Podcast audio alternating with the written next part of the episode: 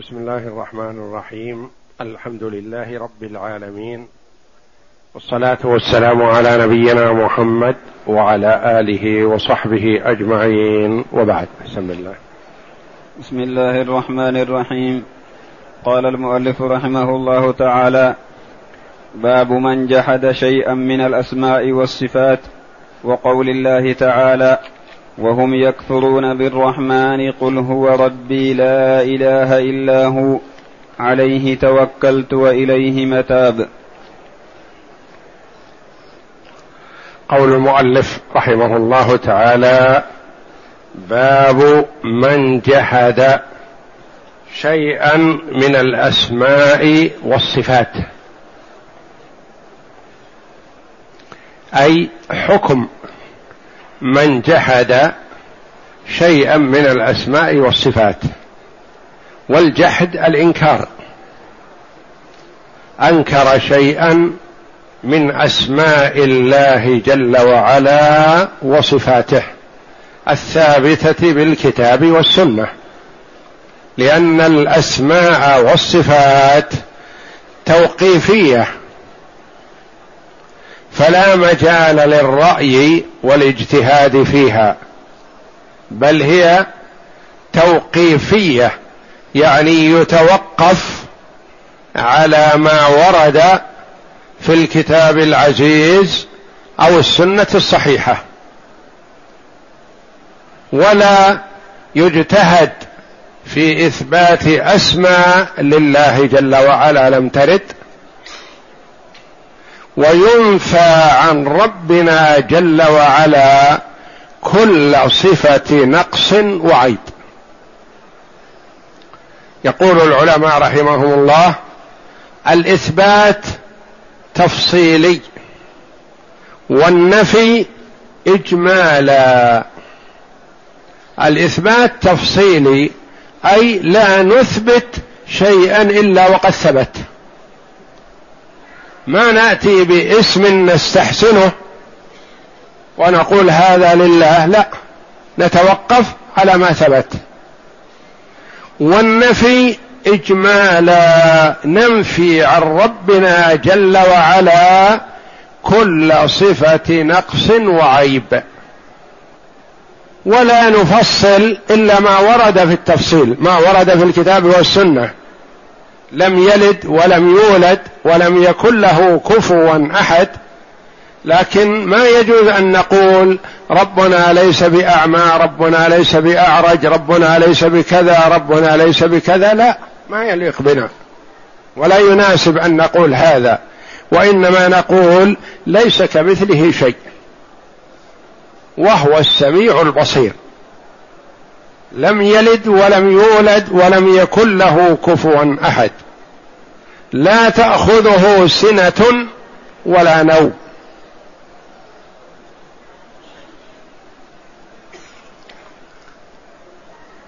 جحد شيئا من الأسماء والصفات. والجحد يعني أنكر. فإذا أنكر انكارا كليا كفر. لأن الله جل وعلا قال وهم يكفرون بالرحمن. يعني ينكرون اسم الله جل وعلا الرحمن وهو كفر إنكاره. ويدخل تحت الإنكار أحيانا التأويل. التأويل خطأ ولكن لا يقال عن صاحبه إنه كافر. لأنه قد يسوغ في اللغة العربية كله تأويل ويخطأ في تأويله لكن من جحد جحدا كليا نقول عنه إنه كافر. جحد أن يكون الله جل وعلا عليم. جحد أن يكون الله جل وعلا سميع بصير. الجحد الإنكار بالكلية كفر. والجحد على سبيل التأويل خطأ وضلال ولا يصل إلى حد الكفر. وكما عرفنا سابقا أن أهل السنة والجماعة يخطئون من خالفهم ولا يكفرون. وأهل البدع يكفرون كل من خالفهم. أهل البدع وقد يكونوا في بدعة مكفرة. هم كفار أحيانا. فهم يكفرون كل من خالفهم. وأهل السنة لا يكفرون من شهد أن لا إله إلا الله وأن محمدا رسول الله حتى تقام عليه الحجة. جحد شيئا من الأسماء والصفات. الأسماء شيء والصفات شيء آخر. أيها أعم.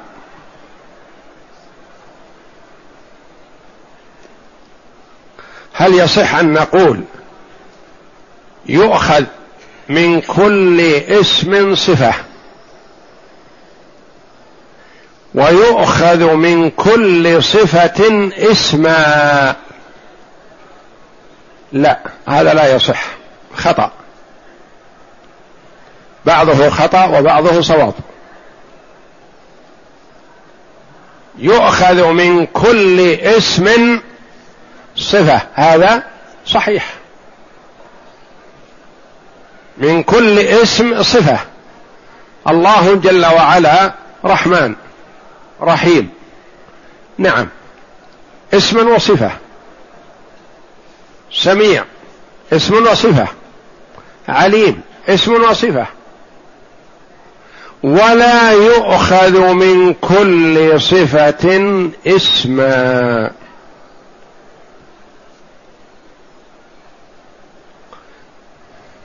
الله جل وعلا موصوف بالكلام. وكلم الله موسى تكليما. هل نتخذ من هذه الصفة اسم الله جل وعلا فنقول الله المتكلم. لا. ما ورد.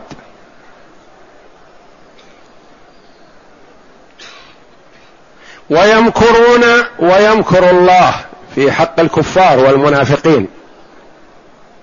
يخادعون الله وهو خادعهم. فالله جل وعلا يمكر بالمنافقين يمكر بالكفار يخادع الكفار يخادع المنافقين. لكن هل يصح أن نقول الله جل وعلا المخادع؟ لا. اذا نقول يؤخذ من كل اسم صفة ولا يؤخذ من كل صفة اسما. وقد تكون صفة وليس لله جل وعلا اسم من هذه الصفة. لأنها صفة مثلا يمكر بمن يستحق المكر جل وعلا ما يمكر بكل أحد.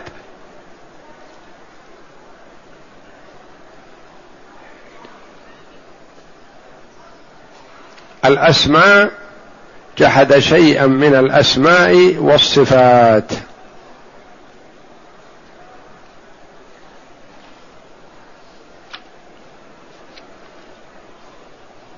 قال الله جل وعلا وهم يكفرون بالرحمن. هم من هم؟ الكفار كفار قريش. يكفرون بالرحمن. لما حضر سهيل بن عمرو عند النبي صلى الله عليه وسلم في الحديبية لإبرام الصلح حال كفره وكان مندوبا وممثلا لقريش في إبرام الصلح مع النبي صلى الله عليه وسلم. لما اتفقوا على الصلح ارادوا الكتابة فقال رسول الله صلى الله عليه وسلم لعلي اكتب. بسم الله الرحمن الرحيم. قال سهيل بن عمرو قف. أما الرحمن فلا نعرفه. اكتب باسمك اللهم. فقال النبي صلى الله عليه وسلم لعلي اكتب باسمك اللهم. صحيح.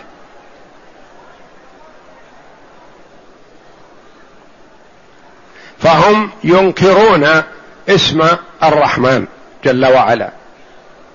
وهم ما ينكرون ما يكفرون بالله يعني بأن الله موجود. لا موجود يعترفون بهذا وهو الخالق الرازق. لكن يقولون ما نعرف كلمة الرحمن إلا لرحمن اليمامة. سليمة مسيلمة الكذاب. تسمى برحمن اليمامة.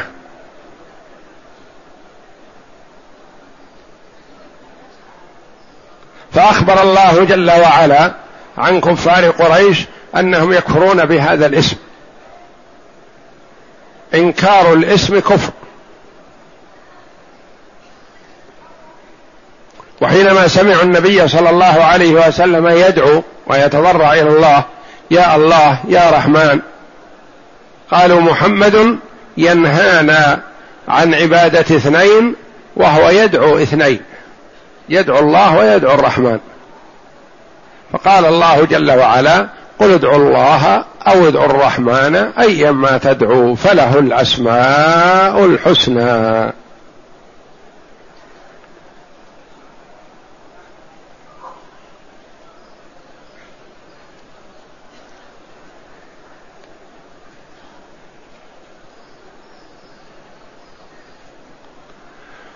فالمؤلف رحمه الله تعالى استدل بهذه الآية الكريمة على على أن من جحد اسما من أسماء الله جل وعلا فهو كافر.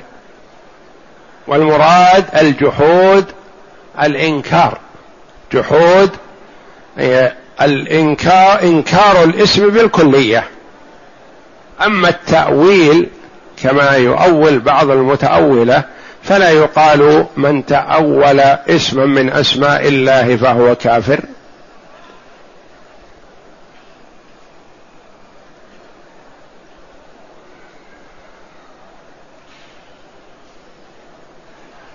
نعم.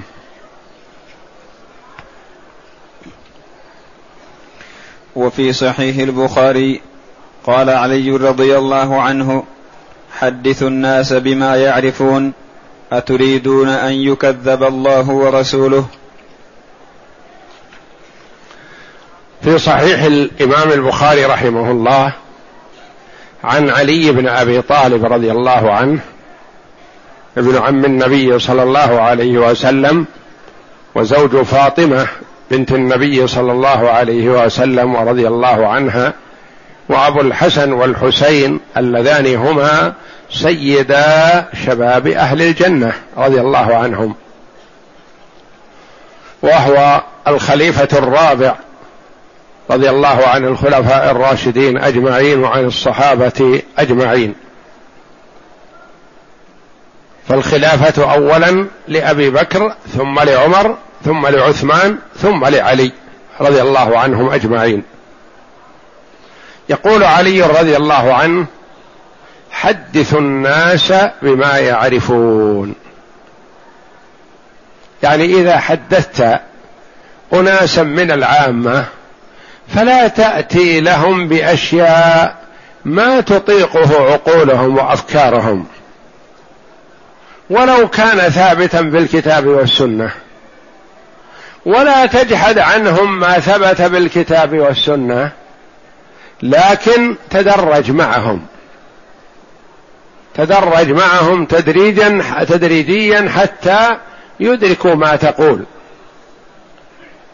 أتريدون أن يكذب الله ورسوله؟ يعني إذا حدثت اناسا بما لا يعرفون كذبوك.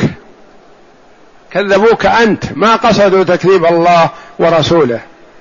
كذبوك أنت. قالوا هذا يأتي بكلام مو صحيح. كلام مو معقول. فيكذبونك وأنت تأتي بشيء صحيح. ما كذبت فيه فيستطرد الكذب إلى أن يكون كذبوا الله ورسوله. كذبوا الله ورسوله. فيحسن بالمرء إذا أراد أن يتحدث مع أناس أن يتدرج معهم على حسب إدراكهم فلا يأتيهم بشيء ما يتحملونه أو ما يطيقونه ولا يجحد عنهم العلوم الشرعية وإنما يتدرج معهم تدرجا لا تأتيهم بشيء يستنكرونه لأنك إذا أتيتهم بشيء ما تحملته عقولهم ردوها عليك وكذبوك أو شكوا فيما تقول. وربما يكون ثابت عن الله جل وعلا وعن رسوله صلى الله عليه وسلم. فهذه وصية من علي رضي الله عنه لمن أراد أن يحدث الناس ألا يحدثهم إلا بما يدركونه. فإن كانوا ملازمين له يتدرج معهم تدريجيا. وإن كان معهم في درس أو محاضرة وسائر وماشي فلا يأتيهم بشيء يستنكرونه ربما كذبوك أنت فيتعدى تكذيبهم لك إلى أن يكذبوا الله ورسوله. نعم.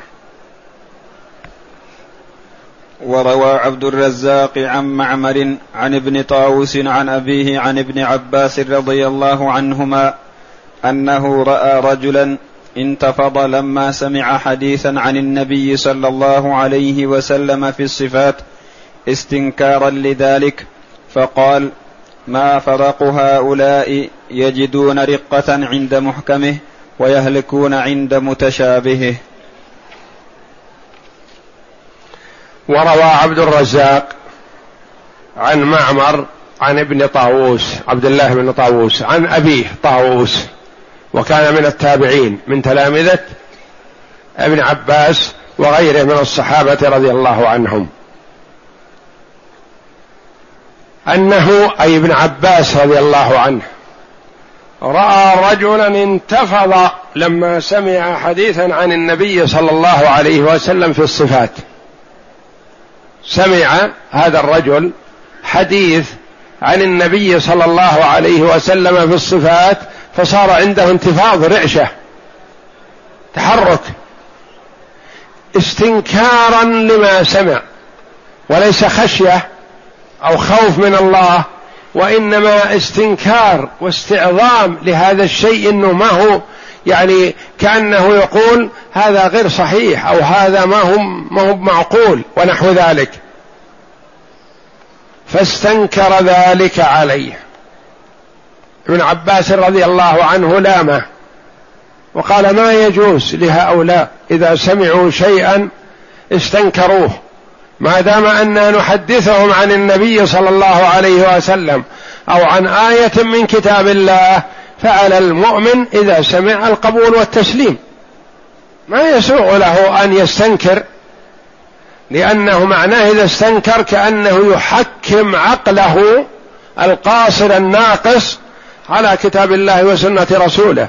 يحكم عقله على إثبات ونفي صفات الباري جل وعلا. لا.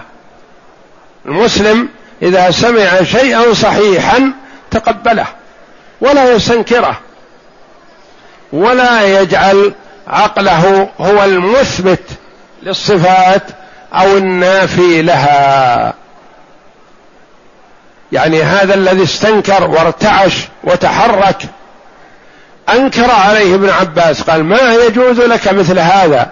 عليك إذا سمعت وخاصة أنه يسمع من أين؟ من عبد الله بن عباس رضي الله عنه حبر الأمة وترجمان القرآن.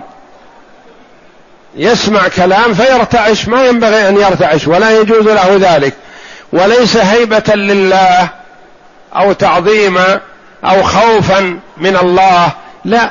هو هذا على سبيل الاستنكار بينه المؤلف رحمه الله وكما جاء في الحديث. استنكارا لذلك.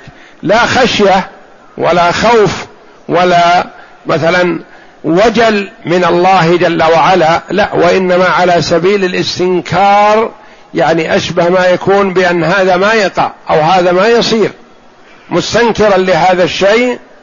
فقال رضي الله عنه ما فرق هؤلاء؟ ما فرق تروى بثلاث روايات. فرقوا وفرق. وفرق. ما فرق هؤلاء؟ ما فرقوا هؤلاء؟ ما فرق هؤلاء.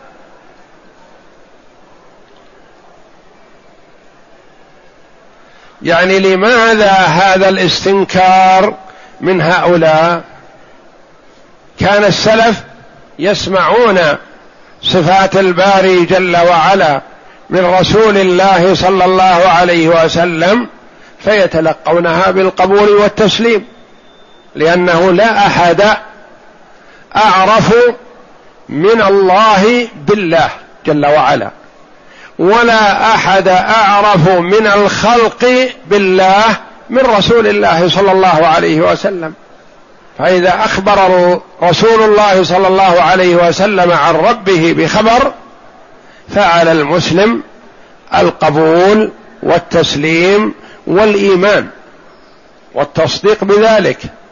ولا يتردد ولا يستنكره ولا يمتنع عن قبوله وإنما يقبله مؤمنا به مصدقا لمن أخبره بذلك.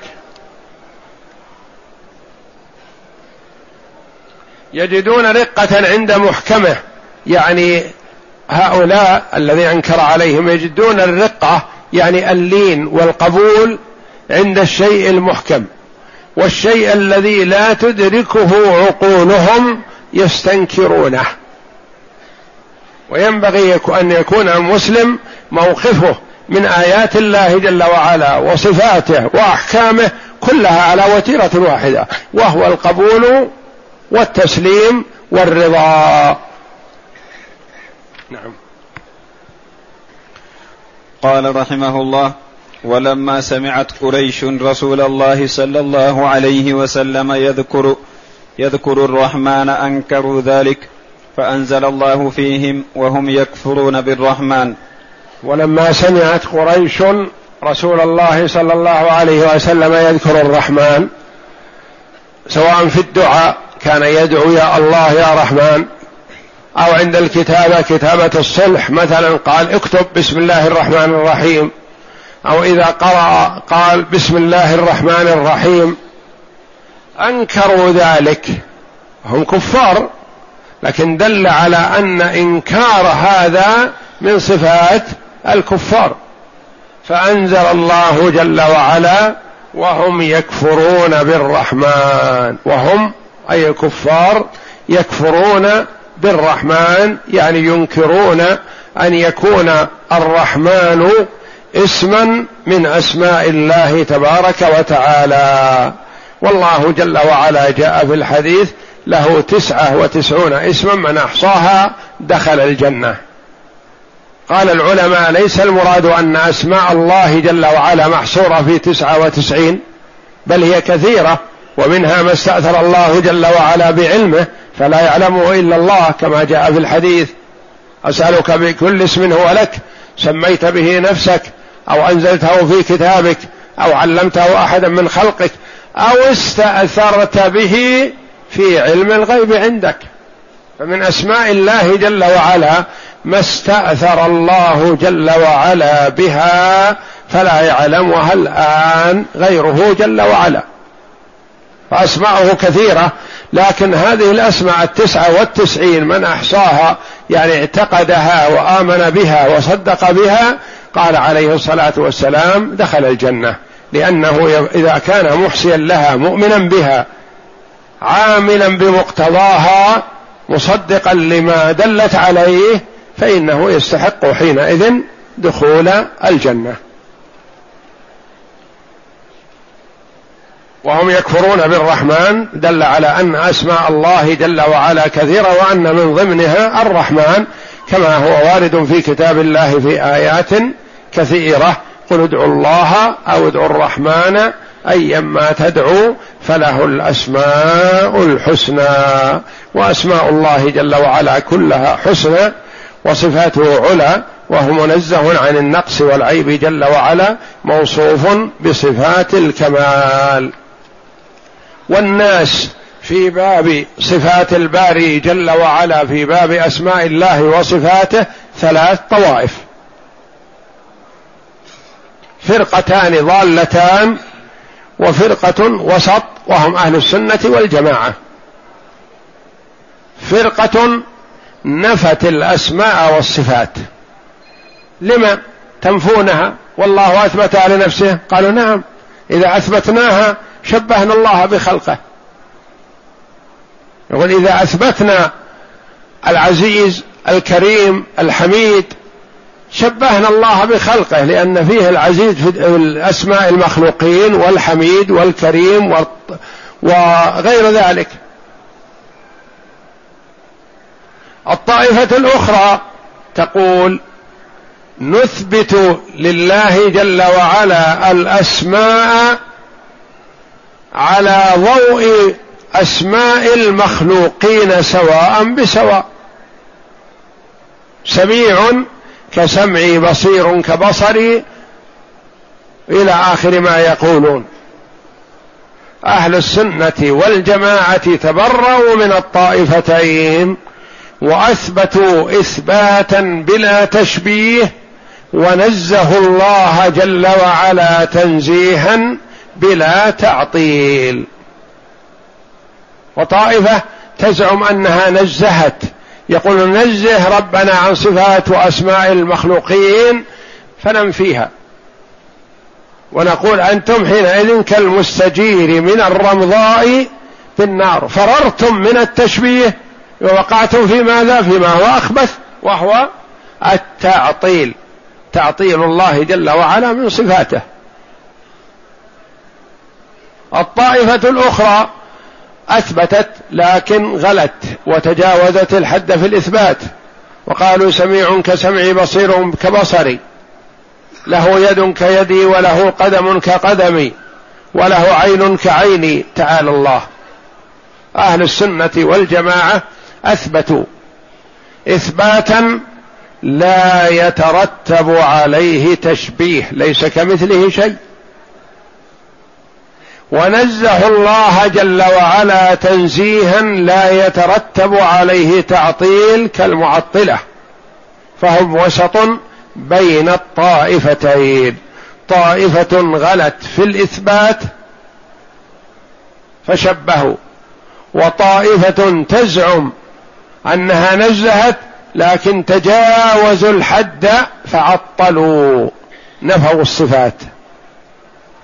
وأهل السنة والجماعة أثبتوا إثباتا لا يترتب عليه تشبيه بالمخلوقين ولا يترتب عليه تعطيل الله جل وعلا من صفاته. والله أعلم وصلى الله وسلم وبارك على عبده ورسول نبينا محمد وعلى آله وصحبه أجمعين.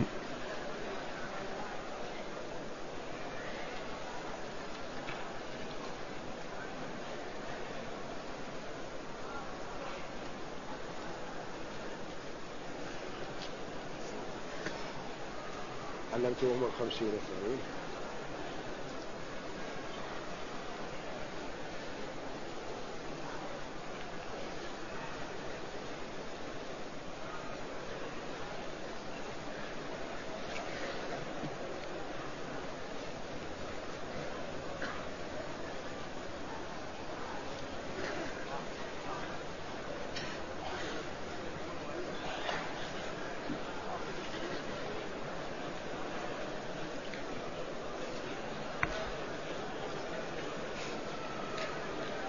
يقول يقول السائل إذا نسي الرجل جواله مفتوحا ثم دخل في الصلاة فاتصل عليه هل له أن يغلق أثناء الصلاة؟ وهل هذا يبطل الصلاة؟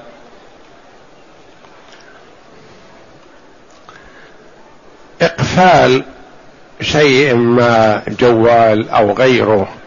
ما يبطل الصلاة لكن ما ينبغي للمرء أن يشتغل بشيء ما أي شيء عن صلاته. كلما كان أكثر خشوعا وتأملا لما يقول ويسمع من القراءة والذكر فهو أكمل لصلاته. وكلما انصرف أو انشغل عن صلاته فيكون أكثر نقصا. يدخل المرء في صلاته فقد لا يكون له منها إلا نصفها إلا ثلثها إلا ربعها إلا خمسها إلى أن قال إلا عشرها. يخرج من صلاته وليس له إلا العشر. وقد يخرج من صلاته وليس له منها شيء والعياذ بالله. فينبغي للمرء إذا أراد أن يدخل في الصلاة أن يبتعد عن جميع المشغلات والملهيات فإذا اضطر إلى شيء ما فلا يتشدد التشدد الممقوت. النبي صلى الله عليه وسلم كان يصلي وهو حامل لأمامة بنت زينب بنت رسول الله صلى الله عليه وسلم بنت بنته يحملها. فإذا سجد وضعها فإذا أراد أن يقوم حملها. وفتح الباب عليه الصلاة والسلام لعائشة وهو يصلي. فالحركة البسيطة لا تؤثر. فلا ينبغي للإنسان أن يكون كثير الحركة في الصلاة ولا أن يستشعر أنه إذا تحرك حركة أو حركتين أو كما يقول بعض العامة إذا تحرك ثلاث حركات بطلت صلاته لا هذا ليس بصحيح. قد يتحرك ثلاث حركات وأكثر ولا تبطل صلاته. قد يصلي وهو كيف ويقع فلا يؤخر الصلاة عن وقتها ولو كان في وسط البعركة. يصلي وهو يكر ويفر ويضرب بالسيف ويؤدي صلاته.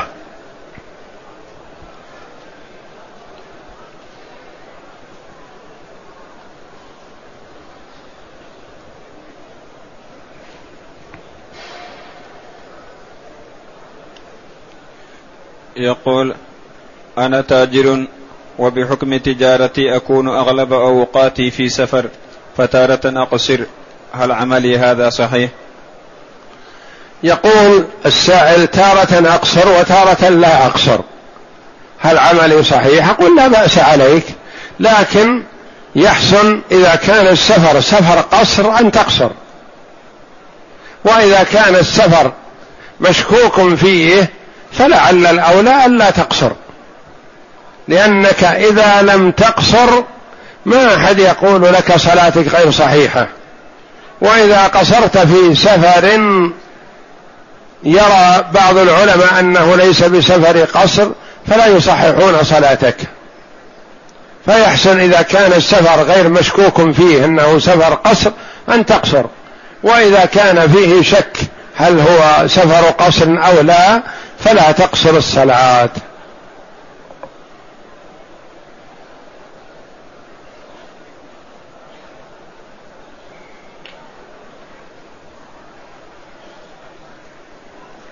يقول طلقت زوجتي أثناء الغضب وقلت لها أنت طالق ولم أكن أنوي الطلاق. فما الحكم؟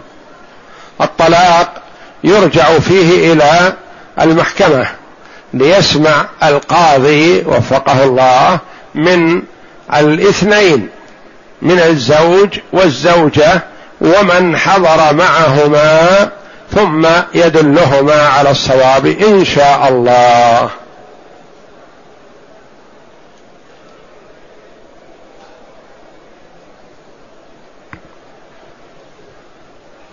يقول هل يجوز للمرأة أن تعطي زوجها من زكاة مالها وهو فقير؟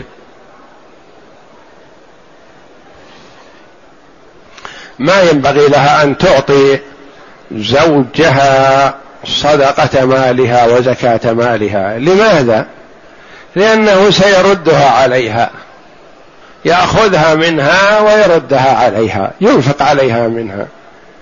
فالأولى كما قال كثير من العلماء الا يعطي المرء زكاته لابنه ولا لبنته ولا لأبيه ولا لأمه ولا لزوجه. هؤلاء لا يعطون من الزكاة. إذا قصرت بهم النفقة فينفق المرء عليهم من حر ماله. وكذلك كل شخص أنت ترثه. ما تنفق عليه من زكاتك إذا قصرت به النفقة وإنما تعطيه من حر مالك. لأن الوارث إذا قصرت النفقة على المرء فعلى الوارث النفقة. فمثلا أخوك أنت ترثه لكون الأب غير موجود وليس له أولاد يحجبونه فإذا قصرت النفقة بأخيك مثلا فيجب عليك أن تنفق عليه من مالك لأنك وارث. أنت لك أولاد هو ما يرثك هو ينفق عليك من يعطيك من زكاة ماله لأنه غير وارث.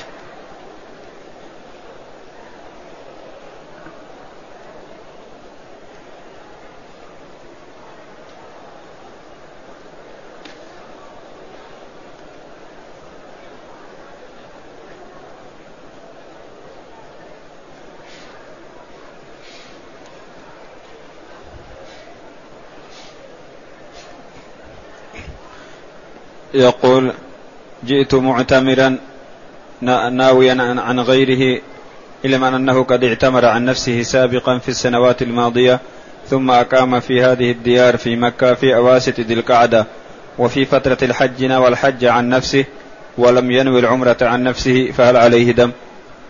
ليس عليه شيء لكن إذا اعتمر في أشهر الحج وحج من نفس السنة حتى وإن كانت العمرة لغيره فعليه هدي.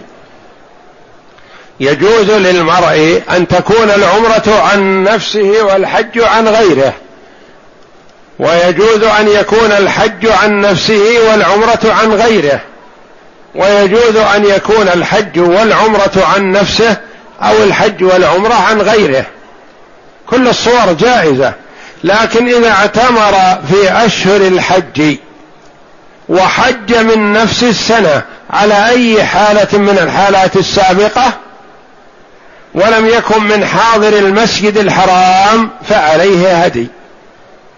إذا اعتمر في أشهر الحج وحج من نفس السنة ولم يسافر بينهما ولم يكن من حاضر المسجد الحرام من سكان مكة وما قرب منها فعليه هدي في هذه الحال سواء كان الحج له أو لغيره والعمرة له أو لغيره أحدهما له والآخر لغيره سيان.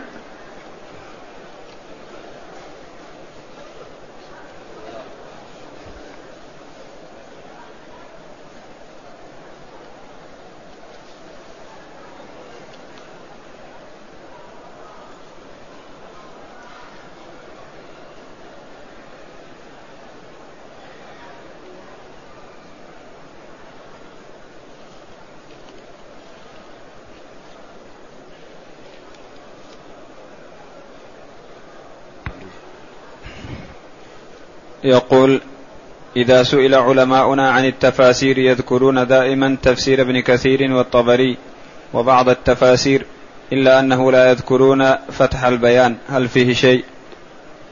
لا فتح البيان ليس فيه شيء لكن المؤلف متأخر رحمه الله.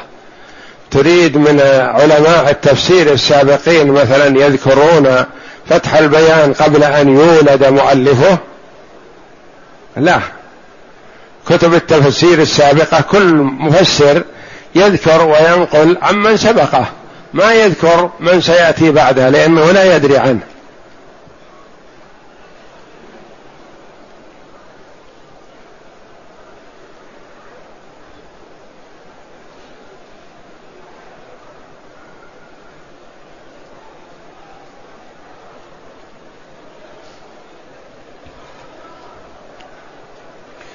يقول هل مرور المرأة بين يدي المصلي في المسجد الحرام يبطل الصلاة؟ وهذا أحيانا يحدث عندما يجيء شخص متأخرا عن الصلاة ويصلي مع الإمام ركعة ويكمل صلاته وتمر المرأة من أمامه. ولو كانت الصلاة نافلة وكان يعلم الحكم ببطلان الصلاة ونسي هل صلاته صحيحة. أولا نعرف أنه يحرم. المرور بين يدي المصلي في أي بقعة من بقاع الأرض سوى مكة شرفها الله المسجد الحرام. فمحل خلاف بين العلماء رحمهم الله. يعني ما يجوز المرور بين يدي المصلي في المدينة ولا في غيرها من البقاع. لو يعلم المار ماذا عليه لكان أن يقف أربعين خير من أن يمر. فما يجوز للمرء أن يمر بين يدي المصلي وله أن يدافع من أراد أن يمر. فإن أبى فله حد أن يقاتله يمنعه ولو برميه برميه بيده بأن يسقط على قفاه. إذا كان عازما على هذا فيمنعه. يمنعه أولا بالتي هي أحسن بالأو بالأخف فالأخف فإذا أصر فليدفعه. كما فعل أبو سعيد الخدري رضي الله عنه. وجاء في الحديث فأن أبى فليقاتله فإنما هو شيطان أو معه القرين فالشيطان يسلطه على المرور فيمنعه. هذا في سائر البقاع. أما في مكة شرفها الله فيرى كثير من العلماء رحمهم الله أن المرور بين يدي المصلي في مكة وفي المسجد الحرام لا يؤثر. فلا تمنع من أراد أن يمر وأنت احرص على أن لا تمر إلا عند الضرورة والحاجة. فإذا وجدت الضرورة الملحة حينئذ فلا بأس عليك إن شاء الله. وبعض العلماء رحمهم الله يعمم المنع في مكة وفي غيرها.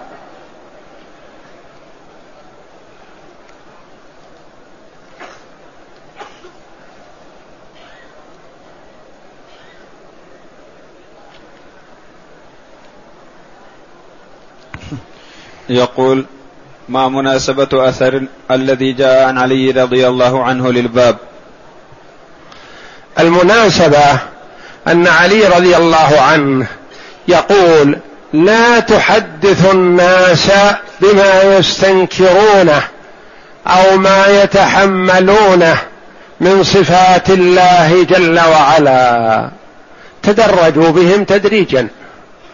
يعني تدريجيا شيئا فشيئا.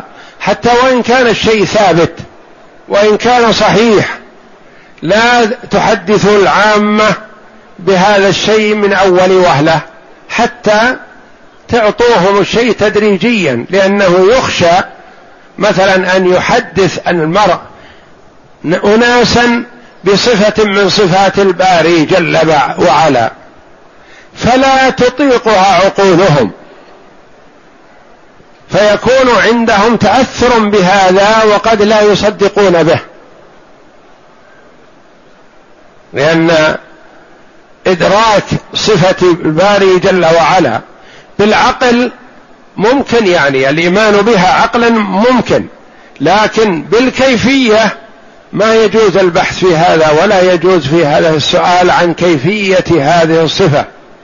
كما قال الإمام مالك رحمه الله لما جاءه سائل وقال كيف استوى؟ سكت ساعة رحمه الله وعلته الرحضاء يعني العرق. أخذ يتصبب عرقا رضي الله عنه. كيف يسأل مثل هذا السؤال؟ ثم قال رحمه الله الإستواء معلوم والكيف مجهول. والإيمان به يعني بالاستواء واجب. والسؤال عن الكيفية بدعة. ما سئل النبي صلى الله عليه وسلم عن الكيفية ولا سأل الصحابة رضي الله عنهم من هو أعلم الخلق بالله محمد صلى الله عليه وسلم. والسؤال عن الكيفية بدعة. فالحديث في الصفات يحسن للإنسان أن يحدث الناس وخاصة العامة الذين يدركون تدريجيا شيئا فشيئا حتى يمكن أن تدركه وتعرفه عقولهم.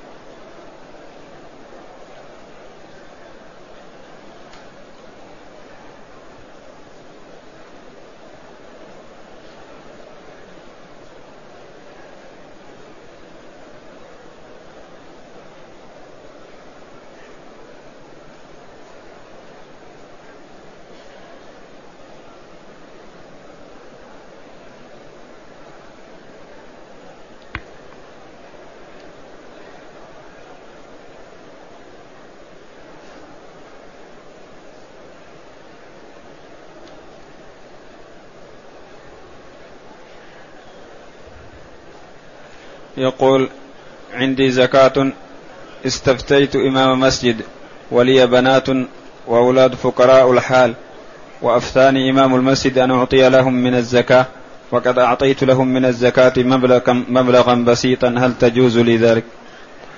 ما يجوز لك أخي أن تعطي زكاة مالك لأبنائك وبناتك لأن هؤلاء إذا قصرت بهم النفقة يجب عليك أن تنفق عليهم من مالك. فإذا أعطيتهم الزكاة كأنك وفرت مالك وحافظت عليه وأعطيتهم حق غيرهم يأكلونه ليوفروا مالك. فما يجوز لك أن تعطيهم زكاة مالك وانو ما أعطيتهم من الزكاة انوها من مالك وأخرج بدلها لتبرأ ذمتك إن شاء الله. وما نقص مال من صدقة بل تزده بل تزده. كلما تصدقت من مالك بارك الله فيه وحفظه لك وزادك وبارك في المال. ونمى المال وزاد بإذن الله. فالصدقة ما تنقص المال بل تزده بل تزده.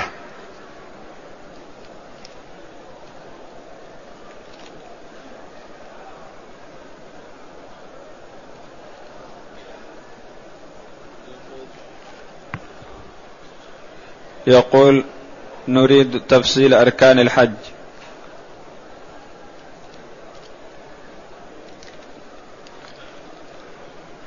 أركان الحج أربعة. النية نية الدخول في النسك.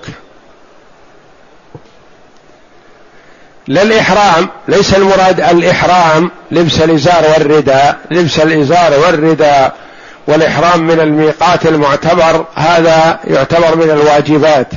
وإنما نية الحج نية الدخول في الحج. هذا ركن من أركانه. لأنما الأعمال بالنيات ولا يتم عمل إلا بنية. نويت الحج دخلت في الحج. ما نويت الحج؟ ما ما دخلت فيه أصلا. نية الدخول في النسك والوقوف بعرفة وطواف الإفاضة والسعي. أركان الحج أربعة وكلها لا تسقط بحال. من لم يدخل في النسك لا حج له ولو مشى مع الناس. من لم يقف بعرفة فاته الحج لأنه ينتهي. الطواف والسعي وقتهما موسع والحمد لله. الأفضل أن يطوف ويسعى يوم العيد ضحى. فإن قدم ذلك قبل بساعة أو ساعتين أو بعد الانصراف من مزدلفة وقدمه قبل رمي الجمرات فلا بأس. لكن الأفضل الطواف ضحى كما فعل النبي صلى الله عليه وسلم. ثم السعي بعده.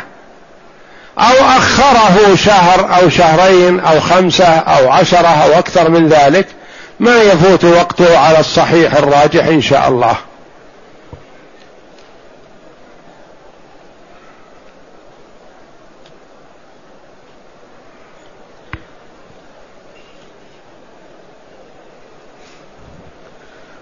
يقول هل لي أن أجمع صلاة العصر مع الجمعة رغبة في مضاعفة الأجر وسوف أغادر الحرم بعد صلاة الجمعة؟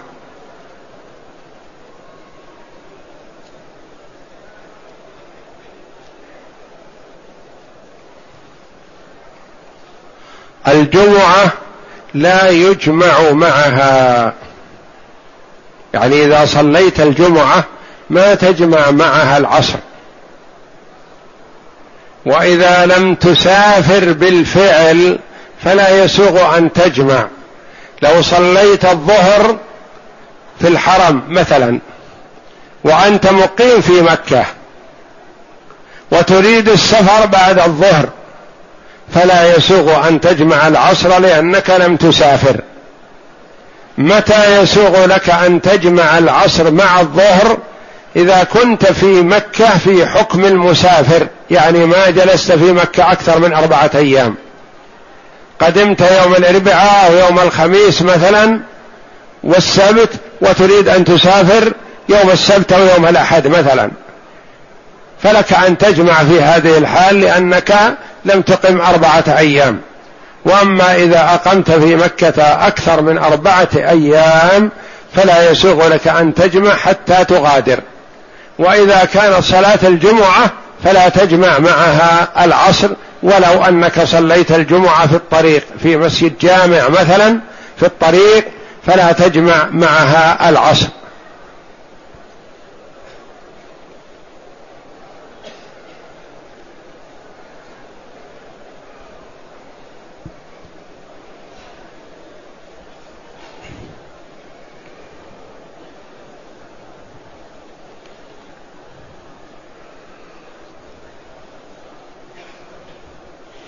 يقول وجدت إحراما في حمام في حمام في حمامات الحرم فأخذته وغسلته ثم أحرمت به وأديت العمرة هل عمرتي صحيحة؟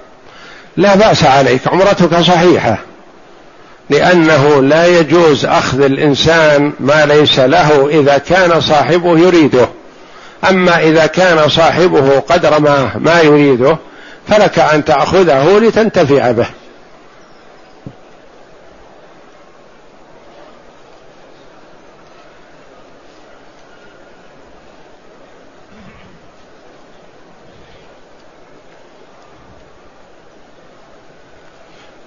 يقول هل تجوز زيارة قبور الأولياء أمثال عبد القادر الجيلاني دون التوسل إليهم؟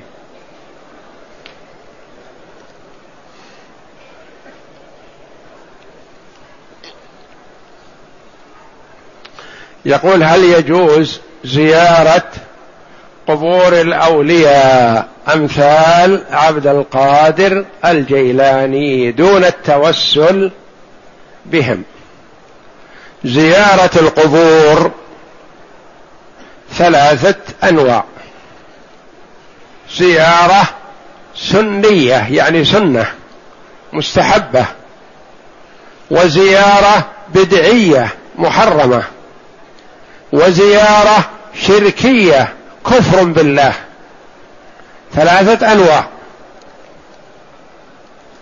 فيزور القبور ثلاثة أشخاص يدخلون مع الباب جميع. واحد منهم نقول أنت مأجور إن شاء الله في زيارتك هذا.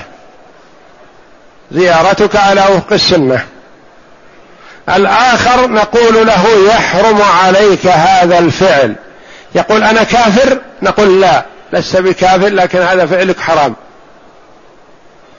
الثالث نقول يحرم عليك هذا الفعل وأنت كافر. بهذا الفعل كفرت بالله. وهم ثلاثة جميع دخلوا مع باب واحد. كيف هذا؟ أحدهم دخل مع باب المقبرة وقال السلام عليكم دار قوم مؤمنين. وإنا إن شاء الله بكم للاحقون. يرحم الله المستقدمين منا ومنكم والمستأخرين. اللهم لا تحرمنا أجرهم ولا تفتنا بعدهم واغفر لنا ولهم. ووقف قليل وتأمل وفكر واستحضر بأنه صائر إلى ما صاروا إليه. وحصل عنده إرعوى وإذعان لله جل وعلا ووعد نفسه أو توعد نفسه بأن يحافظ على طاعة الله ويبتعد عن معصية الله وأن يخشى الله جل وعلا لأنه صائر إلى ما صار إليه هؤلاء الأموات. هذا زيارته مشروعة وعلى وفق السنة. الآخر دخل المقبرة وبدأ يتضرع إلى الله جل وعلا. يسأل الله المغفرة له ولوالديه ولمن أحب ويلح بالدعاء إلى الله ويكرر الدعاء والتضرع إلى الله. نقول له ما شأنك؟ يقول أحببت أن أدعو الله عند هذه القبور. لأن هذا المكان مكان استجابة. نقول وما يدريك أنه مكان استجابة. فيه المنعم وفيه المعذب في قبره. عملك هذا محرم لأنك تركت المسجد وجئت تدعو عند القبور فأنت مبتدع. السلف يدعون الله جل وعلا في كل مكان وفي الأماكن الفاضلة. في المساجد وعند تلاوة القرآن ونحو ذلك. يقول أنا كافر بهذا الفعل. نقول لا ما كفرت لأنك تدعو الله. لكن عملك محرم. ما يجوز لك أن تخرج من المسجد وتأتي للمقبرة لتدعو الله. ما جاء لزيارة القبور. وإنما دخل المقبرة ورفع يديه. يتضرع إلى الله جل وعلا.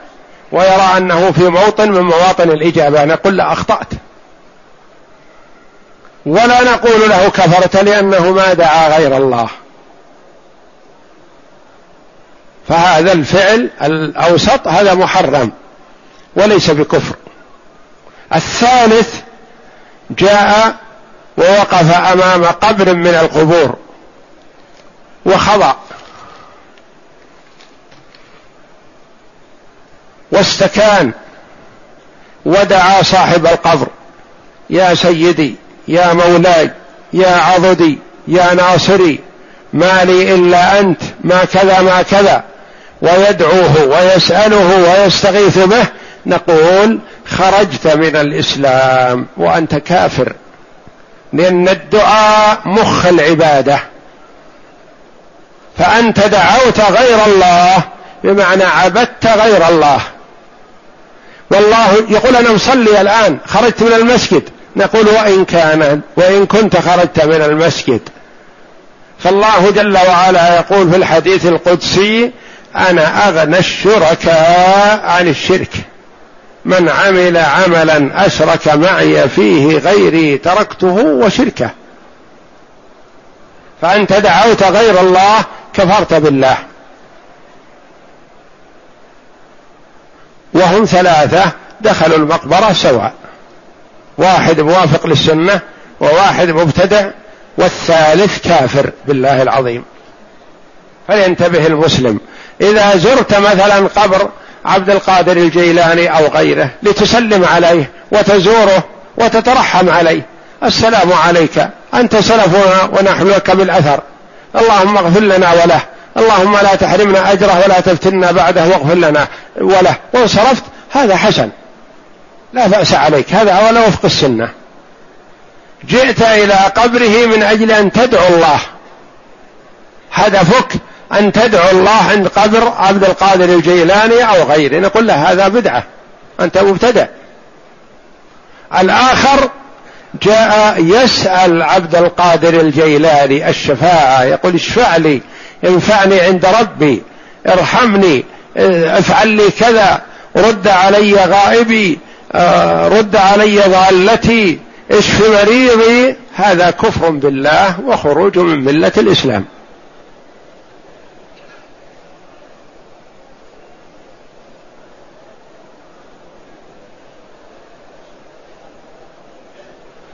يقول أريد أن أبين لكم أن البنات التي أعطيتهن من الزكاة متزوجات ولسن عندي. وكذلك إنما لو أعطيت أزواج البنات صح. يجوز أن تعطي زوج البنت إذا كان فقير من زكاتك فلا بأس عليك. لكن تعطي بنتك من زكاتك تنفقها على نفسها لا.